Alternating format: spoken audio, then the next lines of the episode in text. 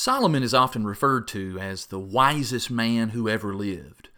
1 Kings chapter 4 recounts the greatness of his wisdom and how kings and dignitaries from all over the earth would travel to hear the wisdom of King Solomon.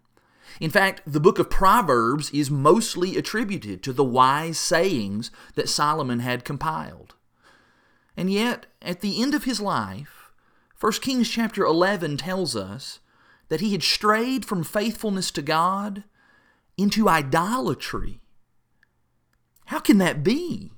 How is that possible? How could a man who was given unparalleled wisdom find himself knee deep in the foolishness of idol worship? Well, I don't know everything about what went wrong, but I think we can learn a lesson here that wisdom is not some badge that you earn once and then you get to just wear that for the rest of your life. You are only as wise as your next decision. None of us are ever in a position to say, Oh, I'm so wise. I'm so great. Look at all the wise choices I've made in the past. No. You show me your wisdom by your next choice. Prove your wisdom by fearing God today. Furthermore, Solomon's story teaches us that wisdom alone is not enough. Great wisdom can never be separated from or replace our obedience to God. It's not enough to know wisdom. You have to live by it. Wisdom is expressed and it grows as we grow in it and apply it daily.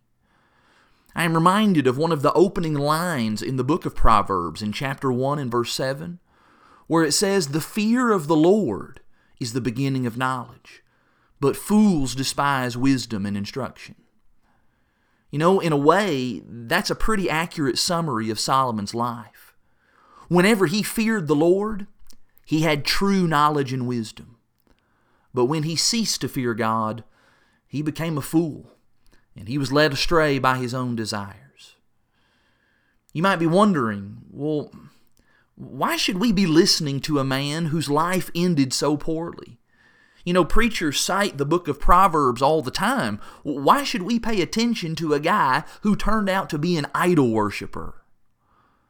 Well, the answer is that the wisdom of the book of Proverbs, it didn't originate or end with Solomon. God is the author behind that compilation. And in Jesus, God's Son, Luke 11:31 tells us that one greater than Solomon is here. We don't come to God's word to seek Solomon.